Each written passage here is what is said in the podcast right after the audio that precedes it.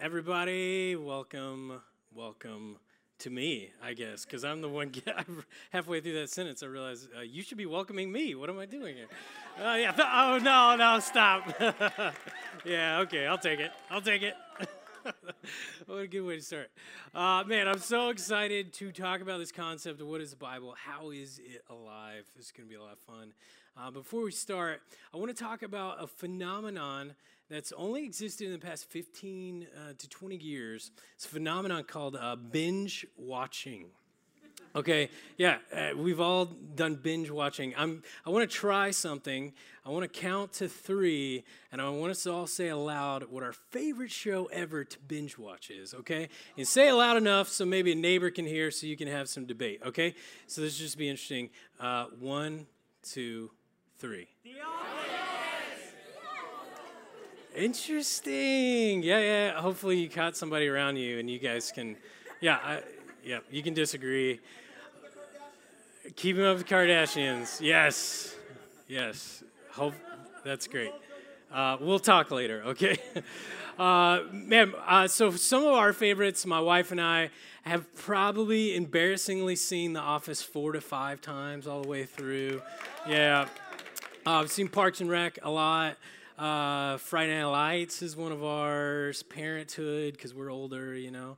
Uh, but the first show that I ever binge watched was a show called Lost. And yeah, some of you might have heard of this. It was a show about an island and a smoke monster. No one ever knew what was going on. Uh, but we, this was it, before Netflix, so we borrowed a case of these Frisbee-like things called D V Ds, and we sat down and we started watching this show, and we were just gripped and riveted uh, by the show, and we'd watch one episode, and then we'd look at each other, and we'd say this phrase. You guys have probably said this phrase before. You look at somebody, and what do you say? Yeah, just one more, just one more. Which is ironically what addicts say about everything. I can stop anytime, just one more. Uh, but we just kept saying that, and occasionally we'd be like, you know, we should probably eat something to like stay alive. And so like, okay, we'll pause the show and we'll go eat something. Uh, uh, the other thing, this is probably a little less popular, but man, I do the same thing with books. Uh, I love books, and once I start a good story, I can't stop. Uh, when I was a kid, my parents would make me turn the light out at a certain time, and I'd put the blanket over my head, and I'd have a flashlight, and I would start, uh, I, I just couldn't stop. Uh, so like uh, Chronicles of Narnia was a big one for me. Uh, later in life, I got Harry Potter. You know, some of you guys are probably Twilight fans, but you don't want to admit that. That's okay. It's a safe place. Uh, but man, I'm so intrigued by these kind of things, how a story and how words and im- images can can grip us. They're riveting, and they're alive, and they're energetic, and they're moving. And I would guess that tonight, uh, those are probably not the adjectives that you typically use to describe the Bible.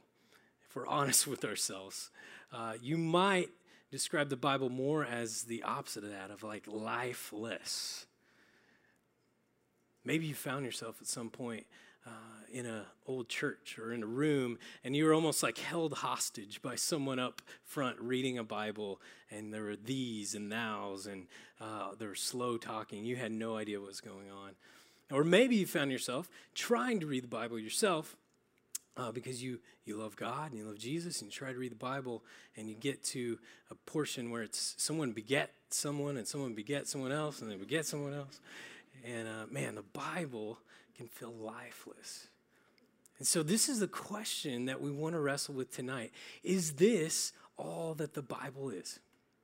Is this what it is? Is the Bible uh, a lifeless instructional book full of information from a thousands year, thousands of years ago? Or is there something more to it? Is there a different way to look at the Bible? And so tonight, I want to propose to you guys that the Bible is alive. And if we can learn how to engage with this living word, it has the power to transform your life, to literally change your life.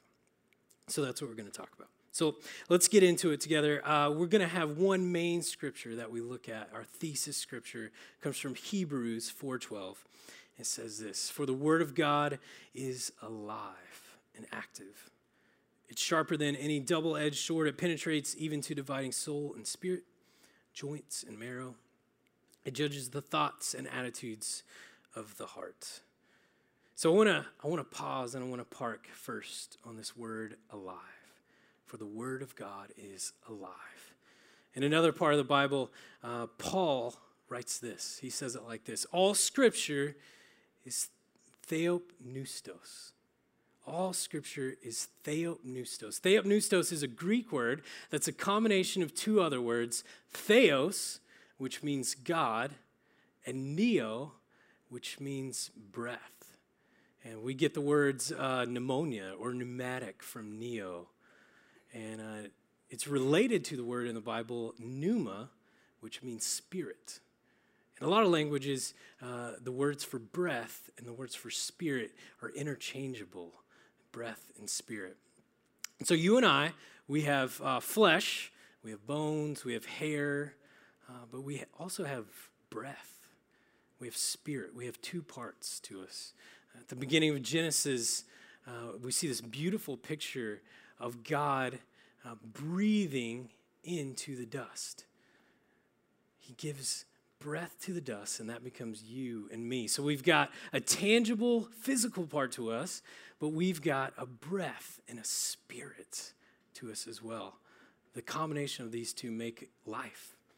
And I, I'm thinking tonight of uh, my grandfather. I'm, I'm preaching here on the stage, and my, my grandfather, we called him G-Dad. Uh, he was a preacher all of his life, and we I, I watched him preach as a kid, and, and uh, he's inspired me to do this today. And this week, we just found out he has an aggressive form of cancer. A couple of days ago, uh, they decided to uh, put him in hospice in his, in his home. And so my grandpa, very soon, like all of us eventually, uh, he'll breathe his last breath. And these two parts will separate. His flesh and his bones, uh, they'll fade away. But his breath and his spirit, uh, according to what we believe, will continue on with God. But this is, this is what life is. There's two parts, physical, and then there's spirit. And the writer Paul says that the Bible is just like this, like you and me. There's a physical element, there's a tangible element to Scripture, words, pages, uh, stories, but then there's a spirit that it has. There's a breath that the Bible has that makes it alive.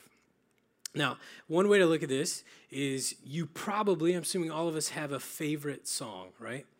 We all have some pieces of music that just move us. And for me, uh, that song is Yellow by Coldplay.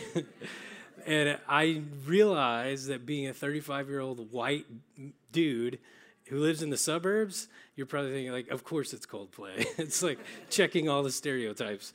Uh, but the song Yellow was so moving for me when I first heard it. It was actually a song uh, that we played when my wife walked down the aisle. Uh, thank you. uh, but songs are interesting because they have a tangible part. They have notes, tones, chords, time signatures, words. But when you put those together masterfully, there becomes a spirit to it, a spirit that has the power to move us. And this is what the Bible has. It has a spirit to move us. Now, this is good news for us because I don't know about you. I, I want a faith that speaks to my issues here and now. I don't want a faith that follows a book that was just written for people a thousand, thousands of years ago. a history book. I want a book that's living and can speak to our issues of anxiety, our issues of our addiction to technology, and racial injustice, and political chaos. I want a book that's living and breathing and can speak to the here and now. So that's the first thing we need to understand, is the Bible is alive. Uh, but this raises a question for us. How do we relate to a living word? How do we relate to this Bible that's alive? Uh, I have a picture of my wife, Lori, and I. Uh, this is before we were married. Picture, go. Yeah. Yeah. That's the guy that loves yellow from Coldplay. Yeah, that's all the stereotypes. Um, so this is Halloween before we were married, young scallywags. Uh, we've been married over eleven years now, and thank you. Thanks. Um, and man, a lo- all of the cliches are true about our marriage. It has uh, just been a great adventure. She's my best friend, my partner, and I love her to death. And Uh, what would be interesting if one of you came to me and you said, hey, tell me about your wife. Tell me tell me about Lori. How odd would it be if I said, uh, well, my wife is five six. She's a brunette. She was born in Ohio. Her college degree was early childhood education, and her blood type is O positive. You'd probably respond by saying, mm, you have an interesting relationship. I'm going to go talk to somebody else. uh, that would be weird, because that's not, we, how, that's not how we relate to people. Uh, what, quick question, what do you call somebody who observes another person from a long distance and records facts about them? A creep, a stalker, yeah, a stalker, yeah, exactly. If you, you quit, yeah, free tip I'll hand out. If you're a sanctuary dude looking for a girl in here, this is not a good strategy for you. So that one's free, that one's free. Uh, this is not how we relate to people, uh, but a lot of us, we have a tendency to stalk the Bible. Uh, we have a way of observing the Bible from a distance and seeing the facts and the information and the rules, but we haven't learned how to relate to it like a living being. So how do you relate to another person, someone who's living? Well, first, there's a back and forth, right? There's an ebb and a flow. There's a dialogue. Uh, it's not just one way. It's a back and forth. A lot of us, uh, we approach the Bible as an answer book or like an instruction manual. We want to sit down, tell me the answers. It's a one-way thing instead of a dialogue. Uh, another way we, we relate to people is we have to have time, right? Uh, when I first meet somebody, I don't say, tell me your biggest confession. That takes time. Uh, we have to build trust. We have to get to know somebody. And a lot of us with the Bible, we want to sit down in five minutes in the morning and just tell me what I need to know, Bible, right? Just give me the facts instead of soaking in it or taking time over a lo- long period. Uh, another thing we do with uh, people is we have conflict, right? Uh, I'm not great at conflict, but this is a part of relationships. We're going to disagree. We've got to figure out how to uh, move through the conflict. A lot of times with the Bible, Uh, we'll want to go to the places that we like the best and stay away from the, the places of the Bible that are difficult, confusing, or ugly, right? Instead of entering in to the conflict. You know, people are uh, layered, right? They're like onions. You peel back the layers and layers, and the Bible is the same way. It's multifaceted, and we got to relate to it like a living being. You know, when I was... Uh, A kid, I grew up in the church, and I developed a lot of bad habits with the Bible. One of them, I'm curious if you guys have ever done this, uh, but I, when I had like an issue and someone was mean to me at school or something, I would, uh, I would flip through my pages of the Bible, and I'd say wherever it lands, that's like the magical thing. And so I'd flip through, and it'd say like Jesus wept. And I'd be like, okay, I'll do it again. I'll flip through, and then, has anybody else done that? You guys just okay? Thank you. You guys were looking at me really weird. I felt insecure there for a little bit. uh, but this is how a lot of times we're trained to sort of enter into the Bible, like give me uh, what I need to hear. So some questions for you. Do you observe the Bible from a distance, or do you enter in with intimacy? Do you approach the Bible as a set of instructions or something living? And at the end of this talk, I want to give you uh, some very practical ways to relate to the Bible as a living uh, document. But for now, we just need to have a perspective shift. Uh, we need to relate to it in a different way. Now, uh, next thing is, why do we want to engage this way? Uh, what will happen when we learn to engage with the Bible this way? And I one hundred percent believe that we can be changed and transformed. And this is what life is all about, transformation. Uh, let's go to the theologian Walter White. I think he might have said it best. Uh, Walter White, in the first episode of Breaking Bad, uh, Walt says this. He says, the study of change. Electrons change their energy levels. Molecules change their bonds. Elements combine and change into compounds. Uh, but that's all of life, right? It's the constant, it's the cycle, it's solution, dissolution, just over and over. It's growth, then decay, then transformation. It's fascinating, really. Uh, this is something Walt said in the first episode of Breaking Bad. He lays out the thesis for the entire series.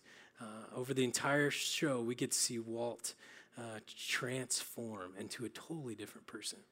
And why are, why are stories so compelling to us? Why can we sit down and watch a show after show and say, just one more, just one more? Uh, it's because stories are about transformation. We want to see the characters transform and evolve and change and progress. And that's what life is all about. Life is about change. Uh, death is stagnant. Life is change. And there's uh, a misconception with our Christian faith.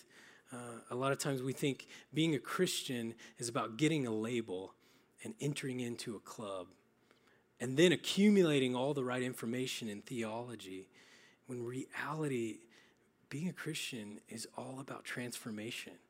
It's about following Jesus and having our lives transformed into a person more like him. So uh, there's a quote by Dallas Willard. We say a lot here at Menlo Church, if you've been around for a while. The most important thing in your life is not what you do, it's who you become. That's what you will take into eternity. We're all becoming something. We're all transforming uh, into something, but the question is, into what? What are we being transformed by? So let's go back to our main scripture that we're looking at and look at the second half. For the word of God is alive and active. It's sharper than any double-edged sword. It penetrates even to dividing soul and spirit, joints and marrow. It judges the thoughts and attitudes of the heart. So the Bible is not only act, uh, alive, it's active. It moves on us.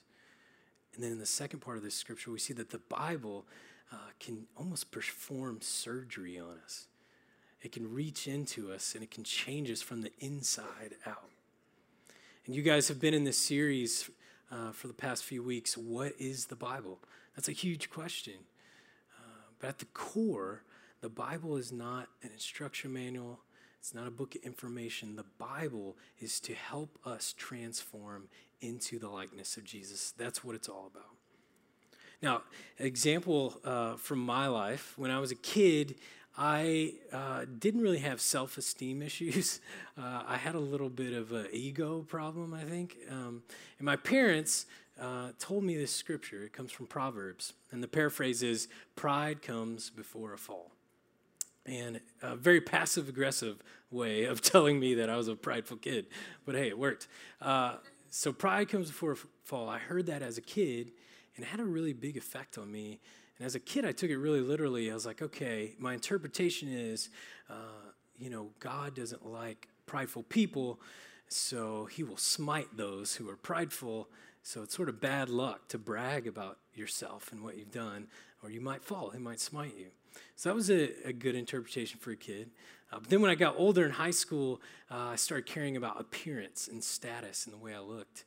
And I started reflecting on that verse more. I was like, oh, okay, maybe pride comes before a fall. Pride, uh, when I get take pride in how I look and how I appear to others, uh, man, I could get embarrassed uh, because I'm, I'm taking so much stock in that. So that was sort of the next iteration. And now as an adult, I've been reflecting on this verse more and more. Pride comes before a fall. I've been looking at powerful C E Os or politicians or megachurch pastors, and I see, oh, pride is a blinding characteristic. When you're prideful, you're just looking at yourself, and you can't see the things around you and the people around you, and so you fall because you're blinded. See how this works? Like, this is the same scripture that I heard when I was a kid, but the scripture is moving, and it's active. It's performing surgery on me, and it's living, and it's it's gripping, it's captivating, it's transforming me. And I hope in ten years uh, that scripture will continue to move on me. I mean, how many kids have been adopted because someone read a scripture uh, talking about God Uh, defending the fatherless, and that scripture transformed the people? How many addictions have been overcome because someone read uh, the scripture, uh, where the Spirit of the Lord is, there is freedom, and they reflected on that, and they longed for this freedom?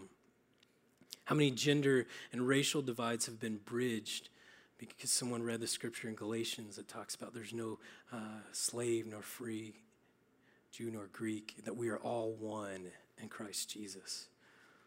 See, the word is active, and it can perform surgery on us, and it can change us if we learn to engage with it. So here at the end, I, I, I want to answer the question of how do we engage with it? How do we relate to the Bible as a living and active word and let it transform us? Uh, one of my favorite movies of all time is Dead Poets Society. Anybody? Yeah? Okay, cool. Dead Poets Society is a, a unique story because these uh, high school boys uh, go to a typical literature type class, and they want to, uh, just like any high school kid, passive, passively uh, engage with this information. Like, give me the dates, tell me what I need to know for the test, right? Uh, but a teacher, a mentor, inspires them to start viewing this poetry and this literature uh, as, as something living and beautiful, that real people wrote this, and they can uh, engage with it in their real lives. And so you see a picture, they start going to this cave, they form a society, they start reading this poetry, and they start interacting with it. How does this apply to my life? And the lyrics, they, let, uh, they set it to music, and it starts moving them. And this is uh, how we have to start engaging with Scripture. So I'd say there's two ways that we can go about engaging with Scripture. The first way uh, is to passively read, passively read. And this is what a lot of us end up doing. We sit down and we just want to hear from the Bible, what it has to say. We just, tell me what I need to know. Tell me the facts and the information. Uh, but the other way is to actively, actively engage. This is to put effort into, to be intentional with the Scriptures. And there's so, there's many ways to do this, um, but I want to give you four things that have been super effective in my own life, that I do a lot, that have helped me to uh, engage with this living word. So we're going to get super practical and concrete and uh, just give you some tools. So the first one I'd say is to meditate. And meditate can take on many different forms, uh, many ways of doing this, uh, but it's all about soaking in the Scripture, letting the Scripture move on you. Now, the way that's been the most effective to me, I started doing it in my twenties. One of my mentors showed me how. Uh, but I'll get a note card out, and I will write a Scripture on there. So let's say I write, all Scripture is God-breathed, useful for teach, teaching, correcting, training, and righteousness. So write that down, and then I'll just put it in my pocket. And I'll go to work, I'll go to school, I'll do my thing, and I'll just take out that note card. And what I'll do to meditate on it is I'll emphasize each word at a different time, okay? So it's real simple stuff, but I'll read through it, and then I'll say, okay, uh, all Scripture is God-breathed. So I put the emphasis on that word, all, and then I reflect on that. Okay, so all. That means every portion of Scripture. I can't pick and choose. It's all God-breathed. Then I go to the next word. All Scripture is God-breathed. okay, there's something unique about Scripture. This is different than poetry, like the Dead Poets Society, Scripture. Then you go to the next word, all Scripture is God-breathed. And we talk about what we talked about earlier. So this is a way to meditate on a Scripture, and it's been life-changing for me. You emphasize each word, and the, the text starts becoming alive and moving in you. So that's one way. Uh, another way, some of you guys might have done this, is uh, Lectio Divina. Divina. It's a really hard word for me to say, Lectio Divina. Uh, this is an old practice, practice, an ancient practice. You can do by yourself or you can do in a group, uh, but there's really four steps to it. You read, reflect, you respond, and you rest. And so the first step, you read slowly, usually two to three times through a passage. So you pick a few verses and you just read those. And then you reflect. Usually you'll pick a word or a phrase that stuck out to you. And then you'll pray over that phrase. You'll pray and have a dialogue with God. What are you trying to tell me about this phrase? Why is this sticking out in my head? And then you rest. You just sit in silence. You sit with God and let him do his work. It's a really powerful thing. If you're, uh, if you have a group of people that you could do this with, uh, super powerful. And that, that brings me to the next thing. Uh, form your own Dead Poets Society. Um, some of you guys are in a life group, uh, but this doesn't have to be a life group. Um, when I was in college, I had another guy. We'd just get together for breakfast once a week, and we'd just pick a verse, and we would just uh, engage with it together. And Scripture comes alive when you can talk through it with others. And then the last one uh, I would say is memorize.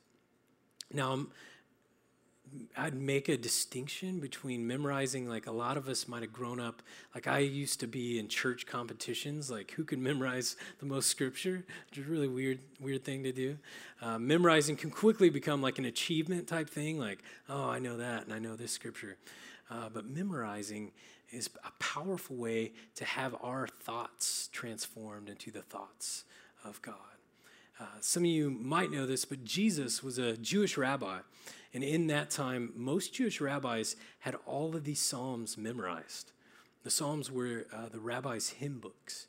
So more, most likely, we don't know this for sure, but Jesus probably had all of the Psalms memorized. That was his language. And if you look through uh, his words, you can see him com- coming back to the Psalms over and over again. So if you need a place to start, the Psalms are great to memorize. So those, I know those are super practical and concrete, uh, but as we finish up this series, uh, I wanted to give you guys just some ways that you can engage with Bi- with the Bible. Because here's the thing, the Bible is more than an old history book. It's alive, and it's active, and it can transform you into the image of Jesus. So let's pray together. We'll continue to worship.